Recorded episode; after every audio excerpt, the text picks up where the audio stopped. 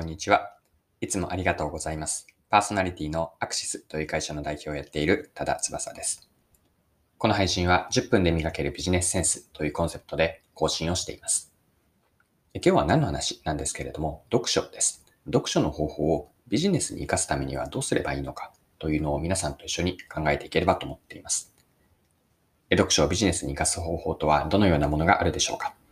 それでは最後までぜひお付き合いください。よろしくお願いします。はい、え今日は本の読み方ですね。これは私がやっている方法で、何か読書をされるとき、本を読むときに参考になればと思って共有をさせてください。で、今日のテーマがですね、読書をビジネスに生かす方法です。皆さんは普段本から、まあ、本をどのように読んでいるでしょうか。自分なりの工夫をされている読書の方法はあるでしょうか。で、何かに生かすためにですね、具体的には自分の仕事に生かすために、私がやっている読書方法があるなと思っていて、それは次のみっつです。ひとつ、少し分かりにくい表現をするかもしれませんが、順番に言うと、ウォーリーを探せ。ふたつめが、その場でシミュレーション。みっつめが、手張りです。もう一度言うと、ウォーリーを探せ。その場シミュレーション。みっつめが、手張りです。では、それぞれについて、順番に補足、解説をさせてください。はい。一つ目のウォーリーを探せですね。まあ、いきなりの質問になりますが、ウォーリーを探せの絵本、皆さんは見たり読んだことはあるでしょうか。ウォーリーを探せの絵の中には、たくさんの人や動物、物が描かれていますよね。まあ、その中でどこかに、その見開きのいちページのにページの中に、どこかに潜むウォーリーを見つけるのが面白いんですが、すぐにはパッと見つからないなんていうこともありますよね。で、ここでのポイントが、本をを読むのに当てはまるんですけれども、このウォーリーを探せの絵本を読むのに、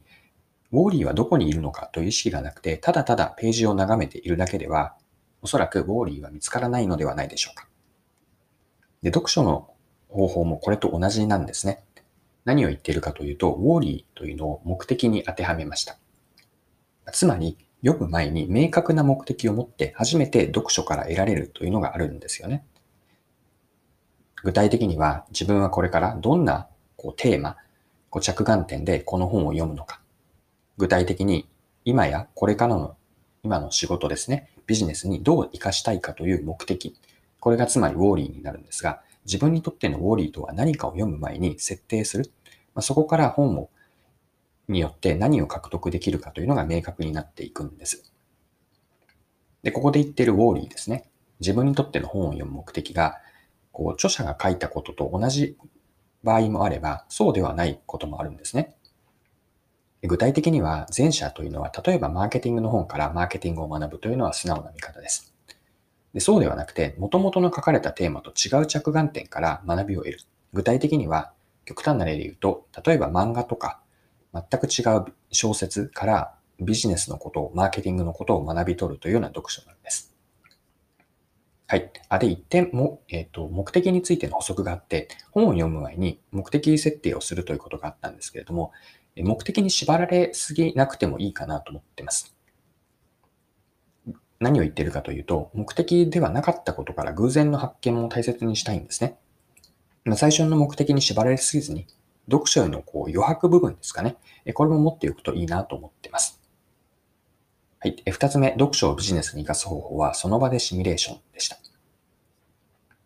これは具体的には、読みながら、あ、これはなんとなく仕事で使えそうだとか、あ、これはなるほどと思ったことは、その場で頭の中で具体的に仕事での利用シーンを仮想的にシミュレーションしてみるといいんです。まあ、具体的なこう場面、利用シーンのイメージですね。で、ここでのポイントは、その場ですぐになんですね。本当にいっぷんとか、もっと言うとさんじゅうびょうくらいでもいいかもしれませんが、まあ、本を閉じて、あるいは Kindle をスリープモードにして、ここで言われていることは、例えば、あの企画に使えないかとか、あの仕事に使えない、使えるんじゃないかというようなイメージをしてみるんです。私が以前によくやっていたのは、会社に向かっている通勤電車に本を読んでいって、あ、これが使えそうだと思ったのは、まあ、電車の中でまず一度シミュレーションをして、そして実際に出社してから、例えば会議で使ってみるとか、パソコンで何か企画書、レポートを書いているときには入れてみる。こんなことをやっていました。ぜひその場でのシミュレーション、あのやってみてください。はい。みっつめは手張りですね。手張りという言葉、お聞きになったことはあるでしょうか。手張りというのは、あの、みっつの段階があって、まずは真似をする。そして少しずつ自分のアレンジをして、最終的には自分のオリジナルにするというのが手張りという考え方なんですね。で、この方法は読書にも有効だと思っています。具体的には手と歯取り、それぞれどのようにやっていくかというと、まず手というのは本で書かれたことを同じように真似をしてやってみるんですね。先ほどのその場シミュレーションにつなげると、本で書かれていたことを全くその通りに頭の中でシミュレーションしてみる、あるいは実際に使ってみます。で、次の歯、これは、えっと、本で書かれていた全く同じことが必ずしもあなたご自身の仕事とか業務にフィットするとは限らないんです。まあ、少し変えて適用させてみる、自分なりの工夫を入れています。これが歯の段階です。そしてみっつめの理ですね。これは自分の型にして、こう自分本で学んだことがまあ完全にオリジナルにもなっていて、自分のものになっている状態です。で、ここでのポイントは、一足飛びに理まで、つまり自分のオリジナルにはいかずに、まずは真似でいいから試してみることなんです。で、ここではきっとうまくいかないことも出てくるでしょう。まあ、そうしたときに、うまくいかないことはじゃあ何か、そこに自分の工夫を初めて入れることによって、手から歯に行けています。で、さらに磨き込むことによって、自分の、いつの間にか自分のオリジナルになっていく。この手、歯、理というみっつの段階を、こう階段を上るように上がっていくと、仕事に生かす読書からの手張りができるかなと思っています。はい、えそろそろクロージングです。え今回は、読書をしたことを仕事に生かすためにどんな読書方法があるのかというのを、これは私なりのやり方なんですが、みっつご紹介しました。最後にまとめとして言っておきます。ひとつめ、ウォーリーを探せ。ウォーリーという目的を持っておく。ふたつめ、その場でシミュレーション。あ、これは仕事で使えるなと思ったことは、その場ですぐにいっぷんとかでいいので、頭の中で利用シーン、実際に使っている場面を想像しています。